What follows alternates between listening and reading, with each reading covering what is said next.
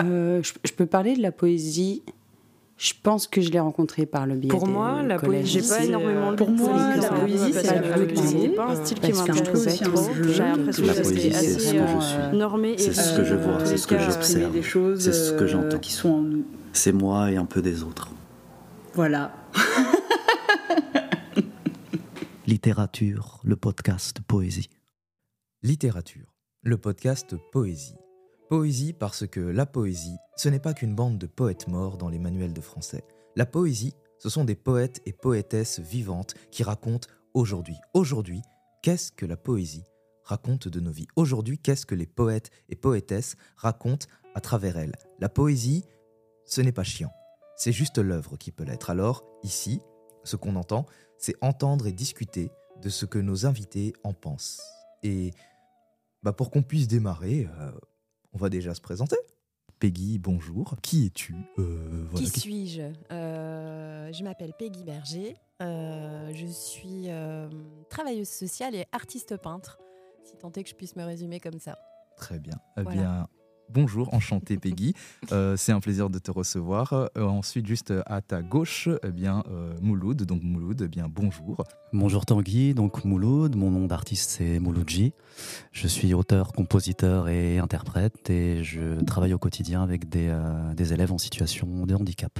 Très bien. Eh bien, c'est un plaisir, bah, toi aussi, de t'avoir, parce que toi, on va se voir régulièrement pour euh, le podcast. C'est ça, très souvent. Ouais, voilà, exactement. Euh, et donc, euh, moi-même, je me présente. Donc, moi, je m'appelle Tanguy, Tanguy Bitario. Je suis conteur, poète, intermittent du spectacle. Donc, je passe principalement mon temps sur scène ou en atelier, à, justement, à faire, à faire et à faire faire de la poésie à tout type de public, que ce soit des scolaires, euh, des adultes, euh, milieu du handicap, carcéral, euh, voilà, MJC, centres sociaux, tous les lieux qui ont envie de s'amuser avec de la scène et de la poésie. Et c'est aussi pour ça que bah, on a décidé de lancer le podcast littérature avec Mouloud. Maintenant que l'on sait tous qui l'on est, commençons par tremper les pieds dans l'eau. En quelques ratures, je vous propose donc de faire un tour de table sur nos définitions respectives de, selon vous, qu'est-ce que c'est la poésie? Un, prolonge, un prolongement de, de moi-même, je dirais. Quelque chose euh, d'inhérent, d'intérieur, qui me sert à mettre euh, euh, des mots euh, sur mes émotions et euh, qui m'accompagne au quotidien. J'ai besoin des mots et j'ai besoin de l'écriture euh, presque tous les jours. Un peu comme un compagnon de route. Magnifique, dis donc, c'est très très très beau. Merci beaucoup. Euh, toi, Peggy Euh, moi, je dirais que la poésie, c'est une manière de, de lire le monde, en fait. Euh, de lire le monde parce que, évidemment, qu'il y a la poésie classique, voilà, telle qu'on la connaît. Mais la poésie, elle est, enfin, en tout cas, moi, telle que je la vois, elle est partout dans mon quotidien, en fait.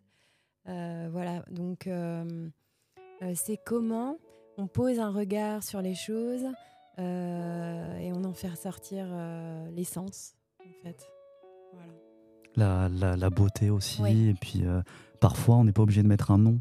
Non, on n'est pas, vrai. pas obligé vrai. de dire poésie, mais on la, on la capte, on la, on la sent. Ouais. Parce qu'elle est belle, simplement. euh. Absolument. ouais. Et donc, euh, moi, ça intervient euh, tout le temps dans mon quotidien. euh, évidemment que ça intervient aussi euh, de- dans tout ce que je peux euh, regarder, écouter d'artistique ou euh, voilà, euh, dans les livres qui font un- une partie de ma vie au quotidien. Voilà. Mais euh, il y, a, tout un panel euh, de, de lecture de la poésie, en fait, je crois. Hmm, super. Je me retrouve beaucoup dans ce que vous dites de- vis-à-vis de donner de sens, parce que moi, pour moi, la poésie, c'est vraiment justement de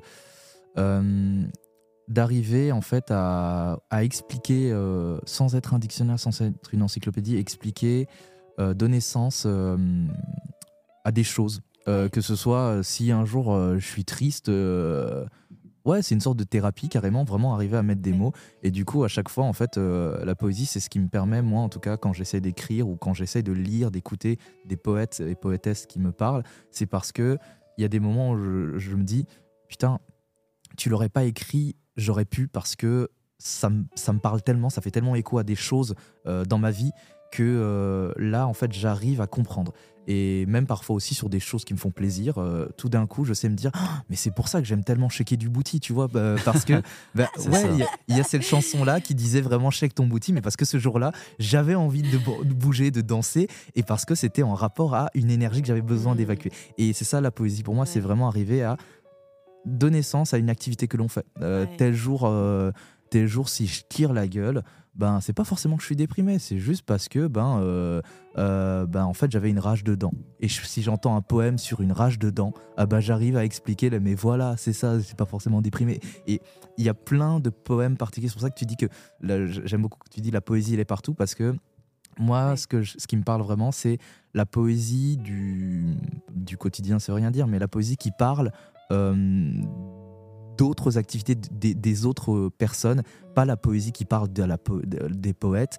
Euh, c'est pour ça que ça m'a toujours fait chier les, de- les romans, euh, les romans, les romanciers qui parlent de leur vie d'auteur, tu vois, le, Mm. parce que euh, je trouve ça aussi inutile que d'être facteur et, d'aller voir ton pote facteur, ton collègue, et de lui expliquer c'est quoi la vie de facteur. Bah, il va te dire en fait j'en ai rien à foutre, euh, je le sais très bien. Je le tu vis au vois. quotidien, ouais. Alors que si tu, si tu fais un poème sur euh, le métier de, de facteur, bah là en fait ça peut intéresser et les facteurs parce que du coup tu les mets en avant. Mm.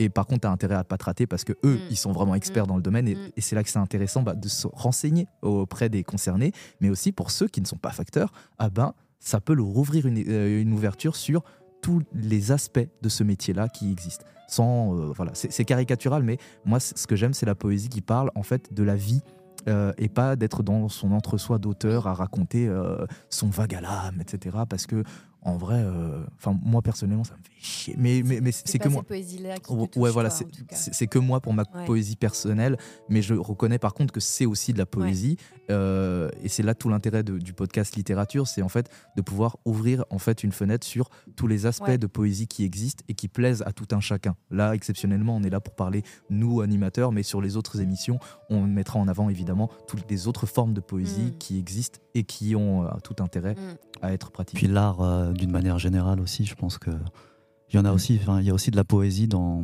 dans toutes les formes d'art, que ce soit dans la peinture. Mm. Toi qui es illustratrice, poésie. Enfin, il y en a, il y en a beaucoup dans tes, dans tes dessins. Mm, moi, je- sais pas, j'ai pas vraiment le recul euh, sur ça, mais euh, euh, oui, sans doute, sans doute, oui. Et puis euh, la poésie, euh, oui, elle peut intervenir dans la musique, dans, dans, dans, dans la peinture, oui, dans plein de choses. ouais. Ou chez, les, ou chez les facteurs aussi. Bah oui, ah non mais de ouf, de ouf. Ah bah Franchement, oui, il y a, oui. les, en fait, tout- il y a plein de métiers que- qui ne sont pas justement littéraires, euh, etc. Et tout. Euh, c'est c'est pour ça que tout l'intérêt du podcast, c'est parce qu'en fait, on se rend compte, mais il y a plein de gens qui sont dans la manutention, qui font vraiment des métiers manuels et autres, etc., qui sont des poètes de fous Mm. euh, que l'on ignore. Euh, parce que dans leurs réflexions, dans les petites choses qu'ils peuvent écrire, ou même juste au, au bar du coin quand ils discutent, c'est vachement Mm. poétique. Moi, j'ai rencontré beaucoup plus de poésie dans les bars avec des poivreaux qu'au théâtre. hein. Et pourtant, j'ai une formation littéraire parce que euh, il y a beaucoup plus de sincérité que dans euh, quelqu'un qui va te, de- te réciter Shakespeare parce qu'il l'a étudié. Ouais, c'est le savoir et l'intelligence sont deux choses Mm. différentes. Le savoir, c'est en tout cas des connaissances que l'on emmagasine. L'intelligence, c'est qu'est-ce que l'on fait des maigres connaissances que l'on a. Et euh, moi, c'est ça qui me passionne dans la poésie, c'est que il n'y a pas de formation pour être poète. Euh, on a beau, on aura beau préparer plein de gens, il y a plein de gens qui sont incroyablement calés pour connaître plein de choses sur la poésie, qui peuvent la théoriser, mais par contre, quand ils la font, c'est chiant comme la mort. Et euh, c'est ça qui est d'intéressant dans la poésie, c'est qu'en fait, euh, la poésie, c'est ça appartient aux gens, ça appartient pas à l'Académie française, à, euh, à un dictionnaire, euh, et c'est ce- c'est comment on la tronque, c'est comment on la modifie au fur et à mesure dans nos vies. Ouais. Bon, on a dit les termes, on sait c'est quoi la poésie selon chacun, alors on va pouvoir démarrer et savoir par quel hasard de la vie vous avez été amené à faire vivre la poésie. Et pour ça, la base de la base, comme le disait ma maman.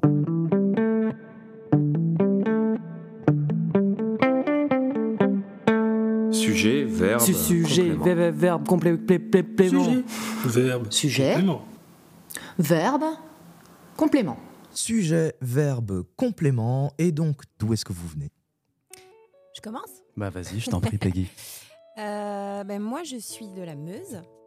je suis née à Verdun. C'est pas grave, il y a plein de gens. je m'en sors plutôt pas mal. Et j'habite Nancy depuis une quinzaine d'années. Ok. Voilà. Euh, bah, nous, on s'est rencontrés. Euh, enfin, moi, je t'ai rencontré Tanguy via euh, le Coiffé Slam. voilà, il y a, y a 4 ans, je dirais.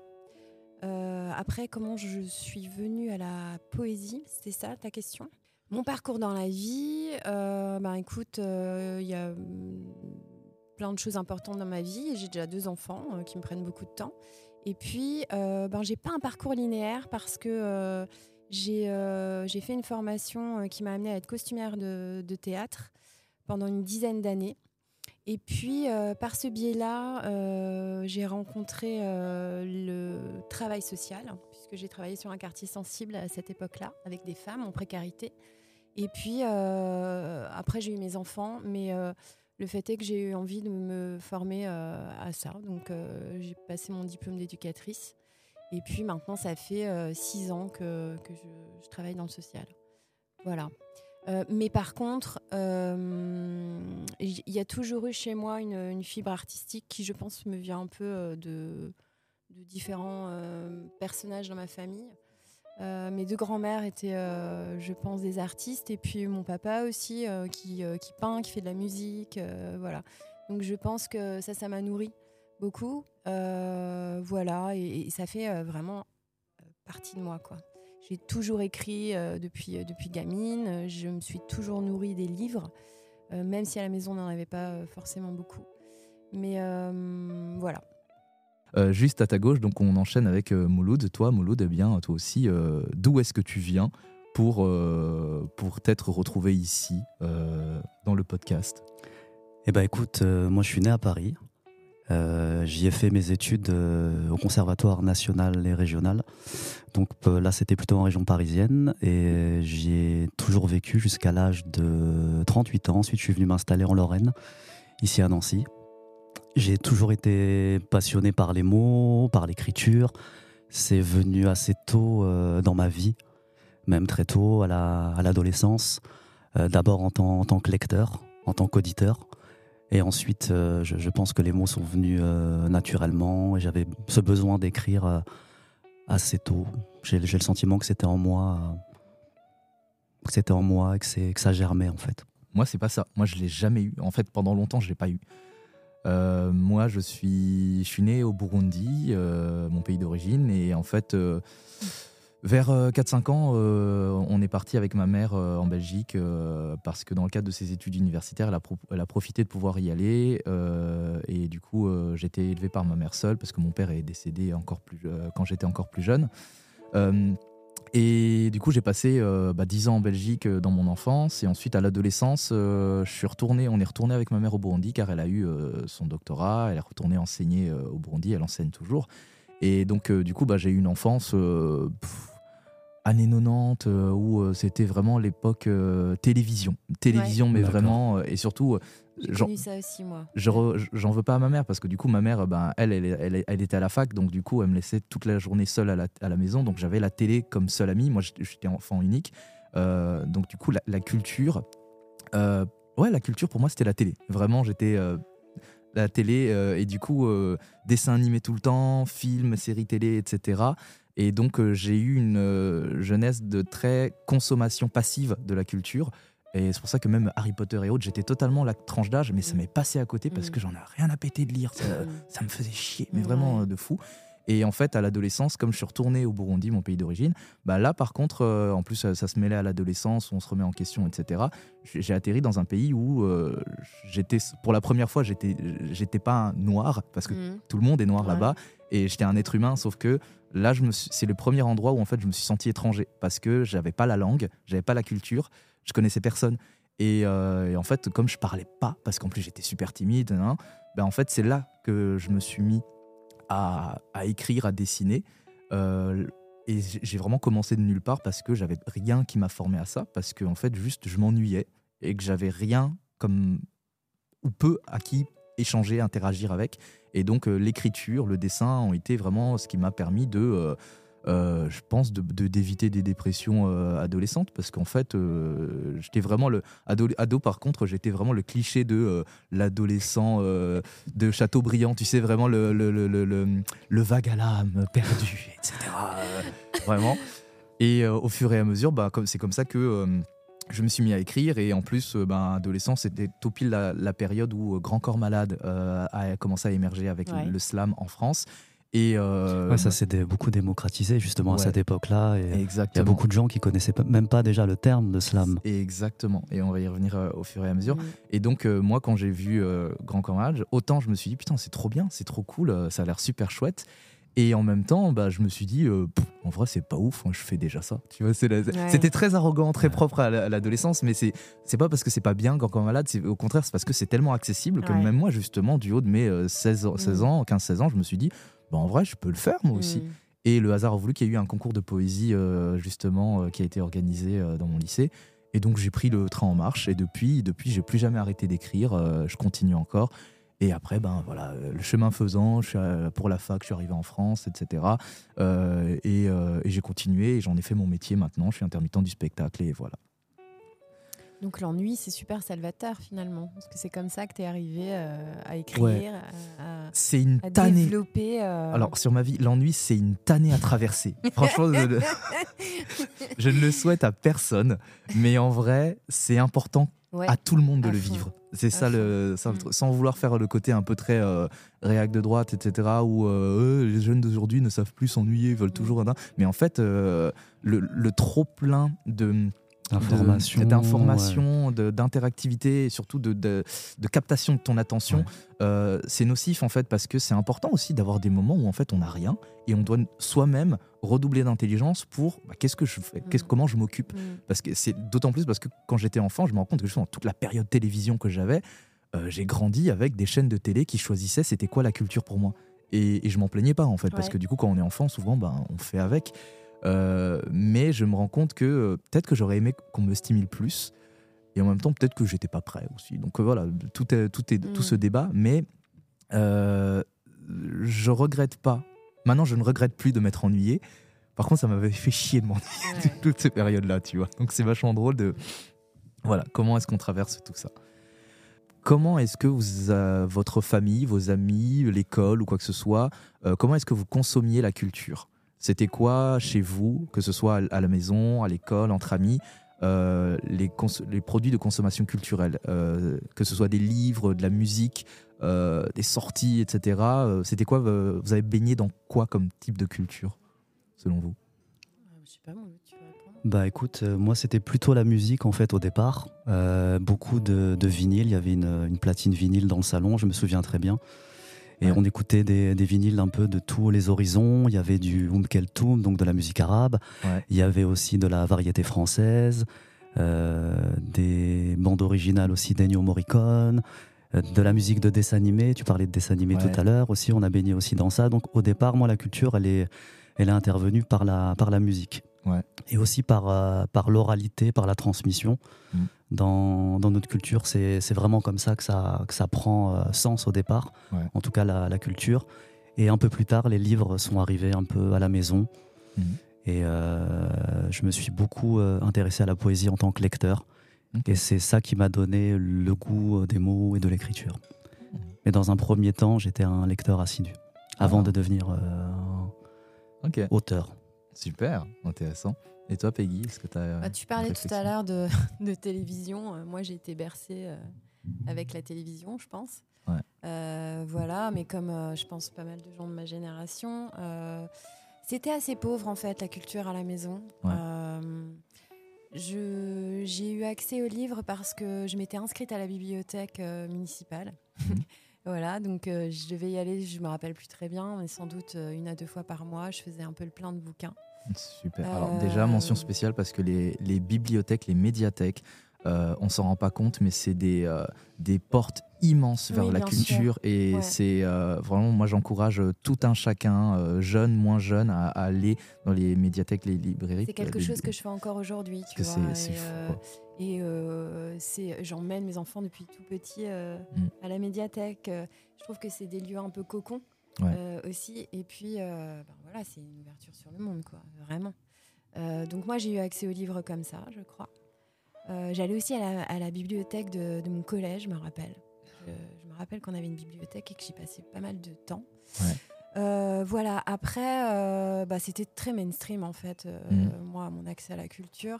Ouais. Je l'ai développé vraiment à l'âge adulte, en allant moi m'intéresser à tout un tas de choses. Parce que j'ai une curiosité. euh, Ouais. Tu as- grande tu, euh, curiosité. Tu allais chercher toi-même Ouais, euh, les choses qui te touchaient. C'était quoi plutôt des auteurs, de la musique? Bah, à, tout le- à tout niveau, en fait. Euh, tu vois Et puis, je- à un moment donné de ma vie, je me suis aussi aperçue que ben, la culture, c'était pas que les grands musées parisiens, par exemple. ou, euh, voilà, qu'il y avait des petits lieux de culture qui étaient euh, juste euh, quoi. tu Mais ça, moi, ça m'a pris des années avant de m'en rendre compte, par Ouais. contre. Tu vois, Ouais. je pense que c'est même vers, euh, vers l'âge adulte et Oui, même vers mais moi aussi. 25 ans, parce Oui. que euh, euh, pendant longtemps, j'avais vraiment cette, cette idée de la, de la culture euh, présentée par, euh, bah, par euh, ce que notre société met en avant comme Oui. étant la culture, donc Oui. vraiment l'opéra, le théâtre.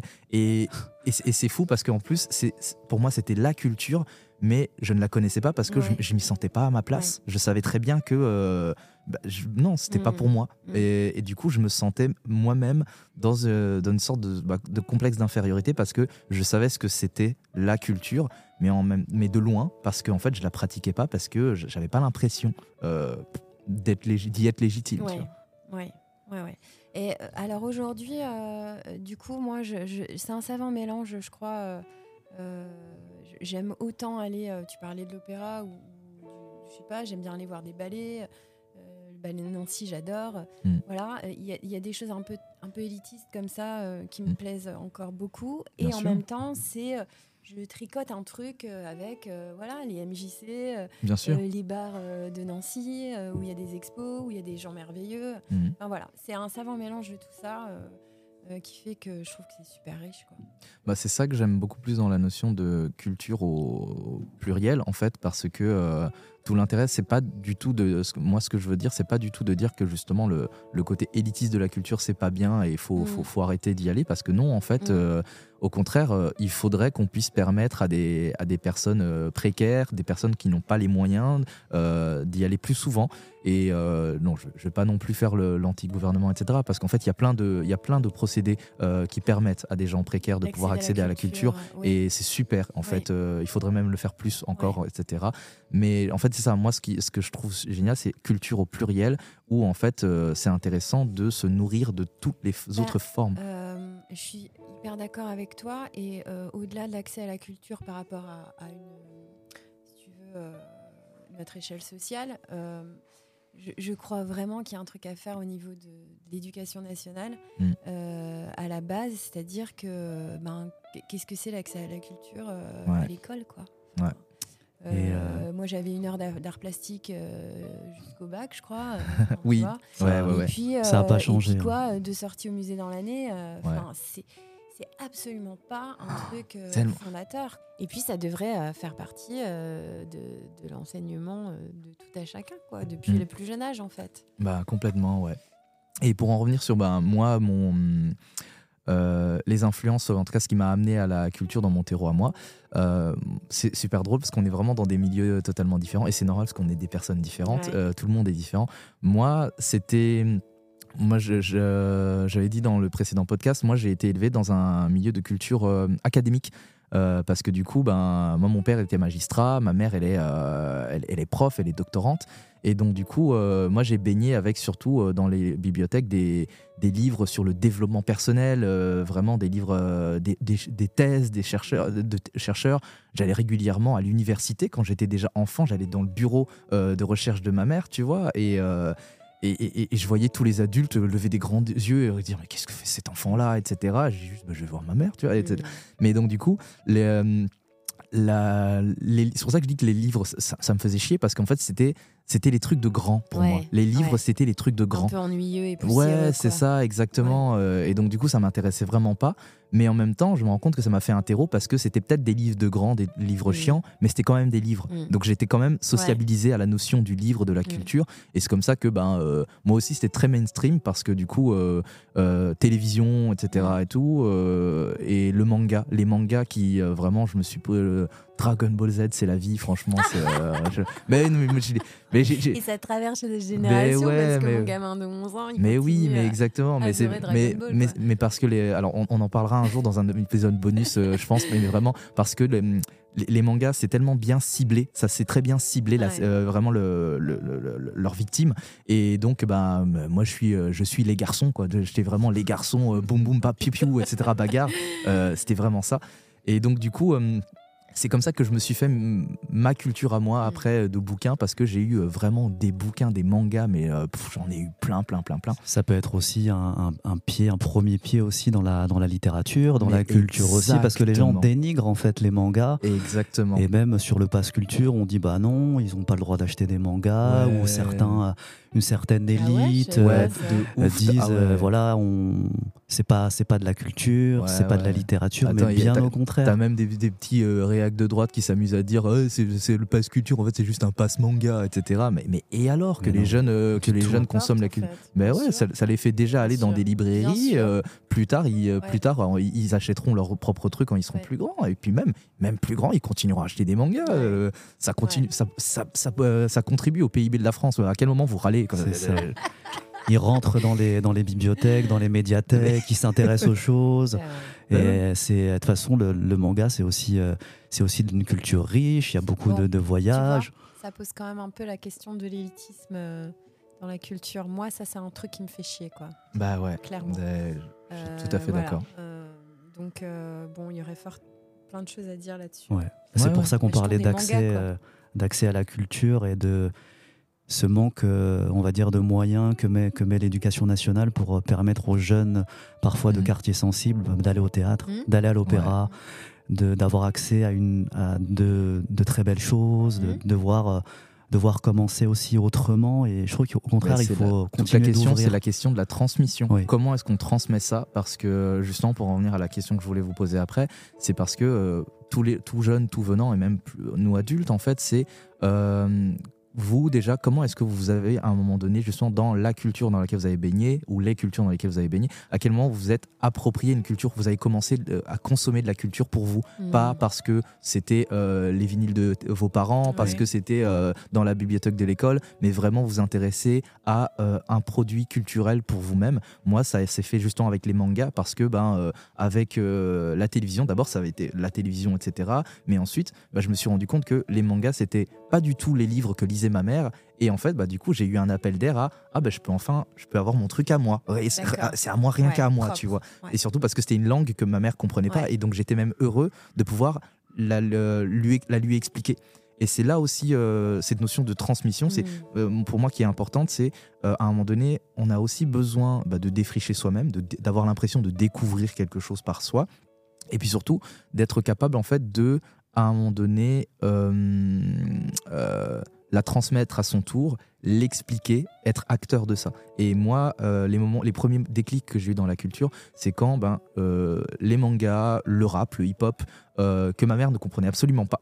Euh, ben moi, je après euh, avoir été euh, baigné de façon passive là-dedans, à travers la, télé, etc., ben en fait, je commençais à connaître, à faire la différence entre MC Solar et NTM, tu vois, ne serait-ce que le vocabulaire, etc., de façon très cliché. hein, c'est vraiment très cliché, mais voilà. Mais parce que pour ma mère, c'était juste du bruit, c'était juste de la vulgarité, etc. Et là, je lui ai expliqué. Et ce moment-là où je me rendais compte que j'étais en train d'expliquer à quelqu'un et que je me rendais compte que, ben, en fait, que j'avais une culture, que j'étais pas bête.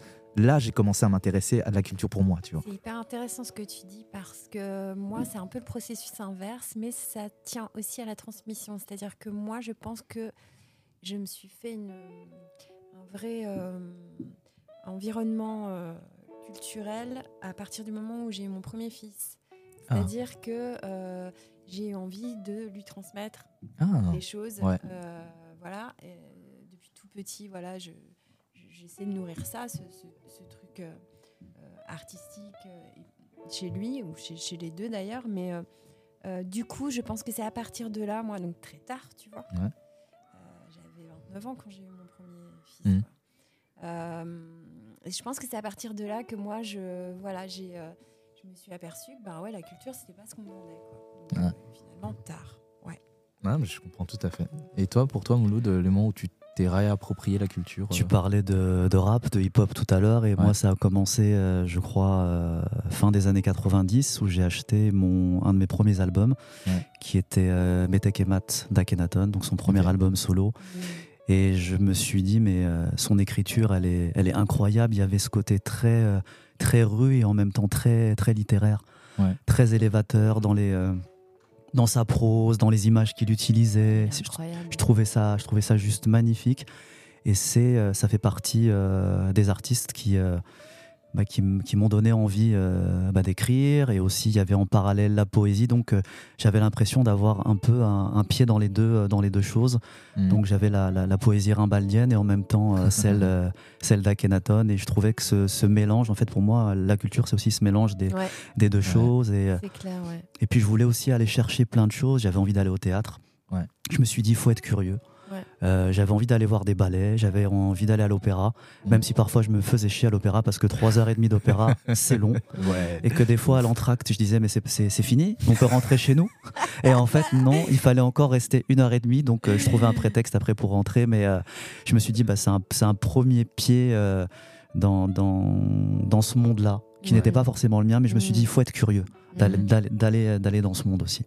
Ouais, Parce qu'on a, on a notre place là-bas aussi. Ouais, ouais, Et justement, bah, tu parlais de, d'Akhenaton. euh, Est-ce que justement, dans euh, vos premiers prémices, vous avez des, artistes qui vous ont marqué, qui vous ont influencé Et pourquoi, euh, vous, ça vous a particulièrement touché?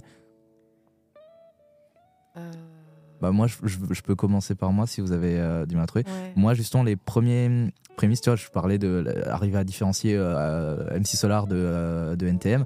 Euh, je connaissais NTM, tu vois, mais par contre, j'ai eu du mal au départ parce que j'étais jeune. Moi, j'étais, c'était les années 90, j'a- j'avais moins de 10 ans, tu Mhm. vois, et, et j'étais, j'étais gêné par le, bah, par les gros mots, tu vois, Mhm. mais pas parce que Mhm. c'est pas bien d'être vulgaire, c'est parce qu'en fait, j'étais jeune Mm. euh, et je et j'étais choqué moi-même, tu vois, donc j'étais mal à l'aise. Et puis moi, en plus, ma mère, euh, m'a bien élevé. Je suis un garçon de bonne famille, etc. Et tout. Je, j'aurais pas osé, tu vois. Et MC Solar, par exemple, ah ben ça, c'est le premier truc. Je, je, m'en souviens toute ma vie parce que euh, justement, c'était le truc où euh, dans la culture de façon élitiste, comme à l'école, etc., euh, où on dirait que le rap c'est pas bien, nan, nan, bah, MC Solar, moi je trouve que c'était génial parce que Euh, réconcilie un peu. euh, Ouais, ouais, et du coup, c'est aussi le, le procès de euh, fausses, euh, fausses intentions qu'on fait à MC Solar, parce que souvent on dit, ouais, mais c'est juste euh, du rap, du rap de, de Babtou, du rap de Blanc, etc., parce que il dit pas de gros mots, etc. Ouais, mais en fait, c'est au contraire parce que justement, c'est inattaquable. C'est pas, c'est pas, c'est pas du rap poli pour, pour, pour rassurer les gens, C'est parce que c'est du rap. Et euh, ben euh, oui, certes, peut-être qu'il n'y a pas des gros mots, des nique ta mère, on va te faire enculer, etc. Mais euh, par contre, bah, tu peux pas ignorer que c'est du rap, c'est de la poésie. Mm. Et, et en fait, même les, les gens qui dénigraient le, le hip-hop, ah bah, ils, ils- étaient obligés de fermer leur Mm. gueule sur. MC Solar. Mm. Et, euh, et moi, ça m'a vraiment marqué. Je, je- je- je me rappelle vraiment, j'avais des cassettes, des CD de MC Solar, etc. C'est vraiment des choses qui m'ont marqué. Et plus tard, après, à l'adolescence, euh, Kenny Arcana. Ça Ah bah c'est ouais. c'est passé Quel, tout pile au euh, bon ouais. moment pour moi parce Ouais. que du coup, ben, Quelle j'étais ado, j'étais dans la rage. ouais, ouais. J'étais, euh, j'étais son, son- On sa chanson. rage. Mais ouais, mais exactement. ça. tu vois, mais, mais de ouf, tu vois. Et euh, en plus, c'était vraiment le moment où j'ai commencé à écrire moi-même. Et par contre, j'étais pas en colère du tout, tu vois. Mais par contre, ça, ça exprimait une colère que j'avais, que j'étais cap- incapable d'exprimer moi-même et de pratiquer moi-même. Mm. Mais ça me faisait écho. Et donc voilà, vraiment, franchement, euh, Kenny Arcana, MC fois sur scène, elle est incroyable. Donc moi, c'est vraiment les, mes terreaux qui m'ont euh, qui m'ont intéressé à moi euh, Mm. me mettre à la culture, à, l'écriture, à la poésie en général. C'est vraiment les trucs. Après oui, euh, comme tout le monde. Voilà, moi, ma mère, euh, elle adorait, euh, elle adorait Joe Dassin. J'ai grandi avec Joe Dassin. Je peux te le, tu me mets du Joe Dassin à l'âge. euh, Elle allait siffler là-haut sur la colline. Mais vas-y, dis- Vas-y. Il y a pas de souci, tu vois. Mais euh, par contre, euh, parce que la, la culture, c'est toujours au pluriel, tu vois. Mais euh, comment est-ce que moi, j'ai été vraiment des auteurs qui m'ont influencé, marqué? Ouais, je dirais, je, je choisirais ces deux-là, quoi. D'accord. Quelle, quelle référence aussi dans leur, euh, dans leur texte aussi, parce que du coup, ça ouvrait sur euh, parfois sur le cinéma, sur la littérature Mm. aussi, quand tu Mm. lisais les textes. Et parfois, il fallait faire une deuxième lecture, voire une, voire une troisième lecture pour comprendre vraiment le Mm. sens euh, des choses, notamment de Solar, t'en t'en parlais Ouais. tout à l'heure aussi. Et euh, il est, lui, il est incroyable et tout. Bah, moi, je- j'en ai parlé un peu tout à l'heure. Moi, c'est vraiment euh, Ouais. je parlais de l'album solo d'Akhenaton. C'est vraiment eux les premiers euh, qui m'ont fait. euh, je dis pas parce que je suis supporter de l'OM, mais bon, on fait, on fait souvent le lien entre, entre les deux. Tu parlais d'N- d'NTM tout à l'heure. euh, je les ai aussi beaucoup, beaucoup écoutés. Donc, euh, bah, tout, ce, tout ce rap des années, euh, des années 90. Mm. J'écoutais Radio Nova beaucoup. C'était les premiers freestyle, les premières émissions de Dynasty. Ouais. Et à côté de ça aussi, j'essayais de découvrir des choses. J'allais, j'allais en concert, beaucoup, beaucoup.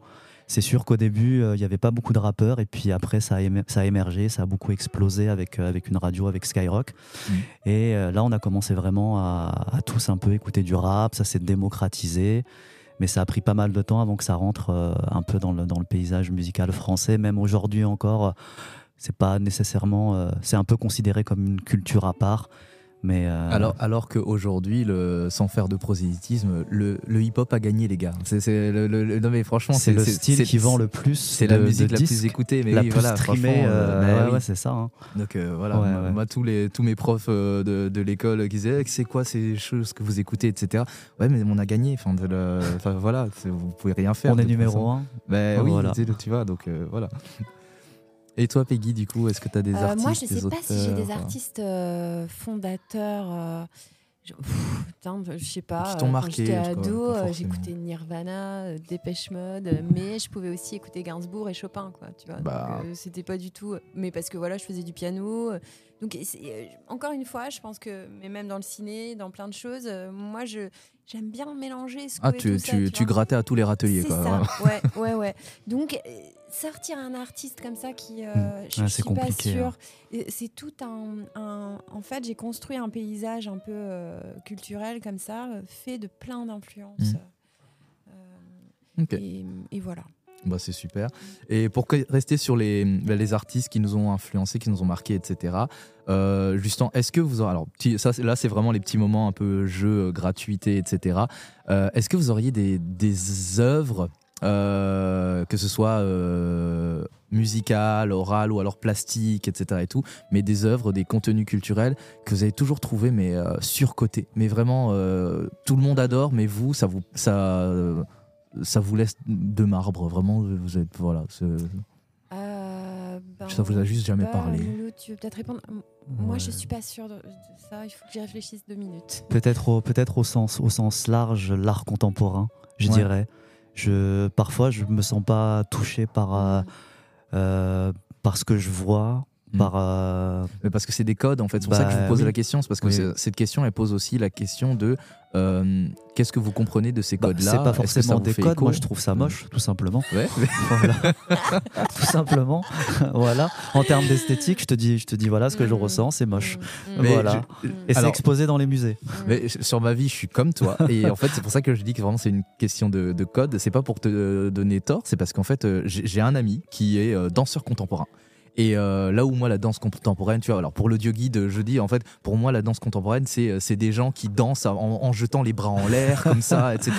Euh, T'as l'impression qu'ils font une crise d'épilepsie et, euh, et, et on appelle ça une performance, tu vois, et tout le monde ça. applaudit. Et, et moi, j'ouvre le grand des yeux et je me dis, mais, euh, mais enfin, moi, dans ma famille, en fait, on appelle un médecin, tu vois. C'est ça. le- C'est ça. Ou un- marabout, Ouais, tu vois, marabout, clairement. Mais ouais, je te jure, moi, dans ma famille, honnêtement, est on te, on prend chez l'exorciste, Ouais, tu vois. c'est le- chez moi, on est catholique, tu vois. Et donc, du coup, euh, moi, ça me parle pas. Mais mon pote qui est danseur contemporain, en fait, il m'a expliqué que la danse contemporaine, il y a des codes. Il y a vraiment que, en fait, c'est pas pour rien que tous ces danseurs-là, Bien t'as l'impression qu'ils font la même chose. Oui. Parce qu'en fait, c'est des codes. C'est juste que je me rends compte que, bah, moi, ces codes-là, ça me parle app, quoi. C'est. euh, Ouais, voilà. C'est c'est- euh, c'est propre à la sensibilité de chacun, ouais, en ouais, ouais. fait. Euh, et moi, je- bah, encore une fois, je pense que ça vient de, de, de- de ma propension à aller piocher des trucs un peu, de, un peu partout. Ouais, Bah. Moi, il n'y a rien qui me. Peut-être un peu le kitsch, quoi, tu vois, mais encore. euh, Qu'est-ce qui est kitsch Oui. Tu vois, ça Oui. aussi. euh, mais je, je sais pas, euh, non, je crois qu'il n'y a rien qui me. Puis il n'y a pas de code forcément aussi dans, dans, enfin, dans l'esthétisme. Tu parlais de, de, de lien avec notre sensibilité, je pense Ouais, que c'est ça. ouais. On est plus Ouais. ou moins touché par, par une œuvre. Mais moi, je par peux un être touchée artiste. par un- une œuvre contemporaine, euh, Mm. comme euh, par, euh, je sais pas, euh, euh, Monet, ou enfin, tu vois, c'est. Mm. c'est- Ouais, je. Non, je- j'ai pas de- d'exemple comme ça euh, particulier. Bah alors moi je, je, je l'avais dit dans le précédent podcast et je pense que je le répéterai souvent si on me pose la question mais euh, moi tu vois c'est un truc que j'ai toujours trouvé surcoté c'est Johnny Hallyday. Je, je suis désolé je- mais vraiment je sais que c'est un monument de la culture française etc et tout mais euh, je dis pas que c'est mauvais je dis pas que c'est mauvais c'est juste que moi ça me parle pas. Ouais. T'es pas à l'abri que des motards débarquent avec Ouais, des vestes en sais. cuir Ah non mais et euh, viennent nous renverser les Eh, micros. tu sais com- combien de fois je me suis pris la tête dans des bars avec des gens qui avaient des blousons, etc. et tout. et des sosies parfois Ouais, aussi, ouais, tu euh, vois, mais non, quoi, parce que je suis désolé, moi, la facilité avec laquelle j'ai plein de, j'ai plein de gens qui me disent, ouais, j'aime pas le rap, tu vois, etc. nan, Bah écoute, euh, j'aime pas, j'aime pas Johnny Hallyday, mais, mais, mais en plus, c'est juste, je dis précis, je n'aime pas. Je dis pas que c'est pas bien euh, Johnny Hallyday, c'est juste que vraiment. euh, et puis surtout, enfin, les paroles à un moment donné, je suis désolé, mais je l'aimais tellement que je l'ai tué d'amour. euh, honnêtement, enfant déjà, je comprenais pas, mais, je- mais maintenant que je suis adulte, je comprends.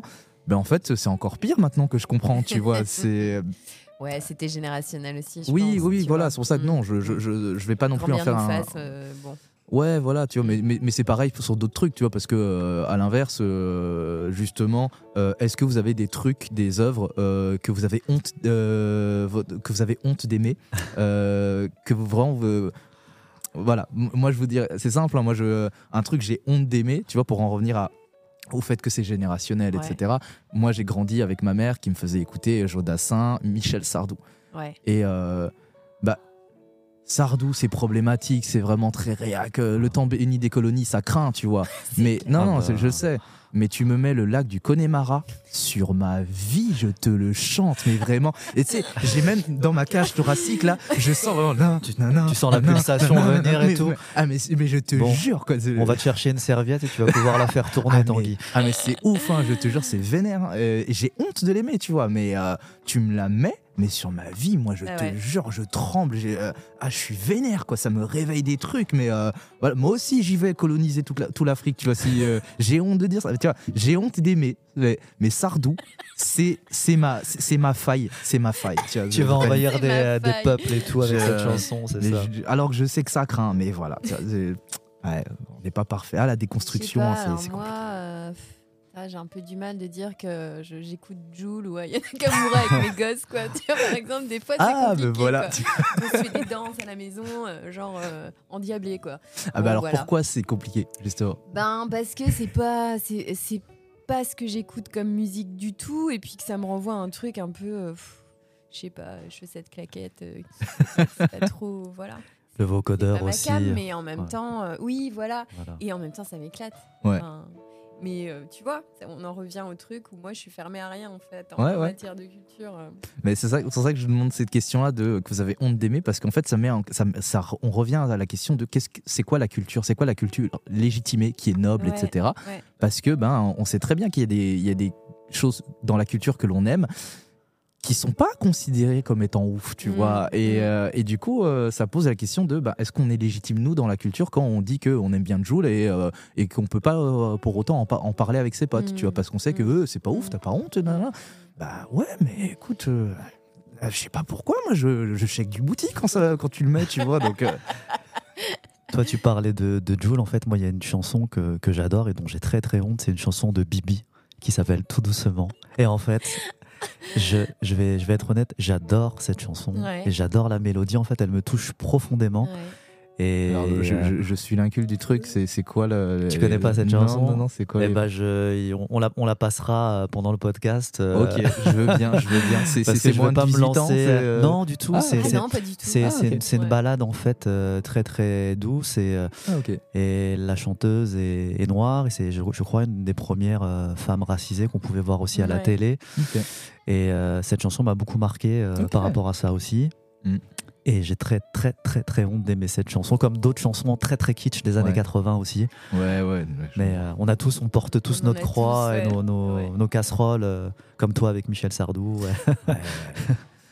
Euh, pour enchaîner, euh, avant qu'on clôture sur euh, cette première partie justement de la- notre rapport à la poésie, euh, c'est quoi votre Madeleine de Proust? Vraiment le truc que vous pouvez voir, revoir, écouter, réécouter sans jamais vous ennuyer? Vraiment, ça vous lasse, vous en lassez jamais? C'est euh, Ah, faire, plein, refaire. J'en ai vraiment plein. Euh, après, euh, si je dois en citer qu'un, euh, je vais parler de Friends que je peux regarder. euh. Je sais Ah, bah je, oui. Je, je sais pas, les saisons, je les ai vues euh, mille fois. C'est un doudou en fait. Ouais. Tu vois. Ah, mais je peux comprendre. Ouais. Quand, euh, quand c'est pas la grande forme, je me mets deux, trois épisodes et ça va mieux. Je comprends Voilà. tout à fait. Euh, moi, je dirais un album de Léo Ferré que j'écoute Ah. depuis. Là, euh, on n'est pas sur le même level. c'est ça, c'est ça. C'est pourtant, euh, seul, en, pas seul en scène en fait de Léo Ferré et euh, je l'ai écouté, réécouté et j'aime bien parce qu'en fait il arrive sur scène, euh, sa gueule euh, et juste avec le, le, le, pian- le pianiste qui l'accompagne et sa voix Mm. et je trouvais ça mais tellement euh, formidable et moi ça me ça m'a donné aussi des envies dans mon rapport à la à la scène, celui que j'entretiens avec euh, avec le public aussi et, et c'était quelque chose de beau en fait, quelque chose de très simple, de très très pur en fait et euh, Mm. je voyais beaucoup de beauté dans la simplicité. Je réécoute très très souvent euh, cet album. Ouais. Euh, en plus de la chanson de Bibi, tout simplement. Et toi, Tanguy, alors Euh, bah, moi, ce serait. hum, euh, j'adore les comédies musicales. Vraiment, Ah, j'adore les comédies ouais. musicales. Moi, je, euh, moi, vraiment, je.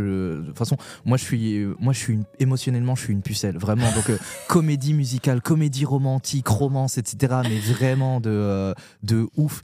Et il y a une comédie musicale qui est sortie il y a quelques années maintenant. C'est. De Lin-Manuel Miranda euh, qui a vraiment euh, roulé sur euh, les États-Unis et elle, s'est- elle- elle est disponible sur Disney de façon légale et sur plein d'autres sites de façon moins légale. C'est Hamilton et en fait c'est sur justement la vie de Alexander Hamilton qui est en fait durant l'un des fondateurs en fait du, du système économique américain. D'accord. Tu vois, le- dans la bourse, les stocks options, etc. euh, en fait, il y en a quatre ou cinq euh, vraiment grosses valeurs, euh, etc. Et je crois qu'il y en a t- quatre euh, qui sont de Hamilton. C'est lui qui a vraiment créé les, par- dans la Constitution américaine. les- il en a fait une cinquantaine de lois, lui et tout seul, etc. Il a eu une vie de ouf. Et euh, c'est une fiction, évidemment, donc du coup, c'est pas historique, romancé. c'est romancé. Euh, mais par contre, c'est une comédie hip-hop. D'accord. Et, euh, et c'est ouf, et c'est ouf, et je l'écoute en boucle, Hamilton. euh, ouais, Hamilton, et c'est vraiment, c'est vraiment ouf, c'est super. Euh, ouais, c'est en anglais, euh, mais vraiment c'est c'est ouf, c'est super. Moi je l'écoute euh, ouais, en boucle, en boucle, en boucle, euh, non-stop quoi. bah, je connaissais pas, donc euh, merci pour la, pour la référence. Écoute, euh, je t'en prie. Littérature, le podcast Poésie.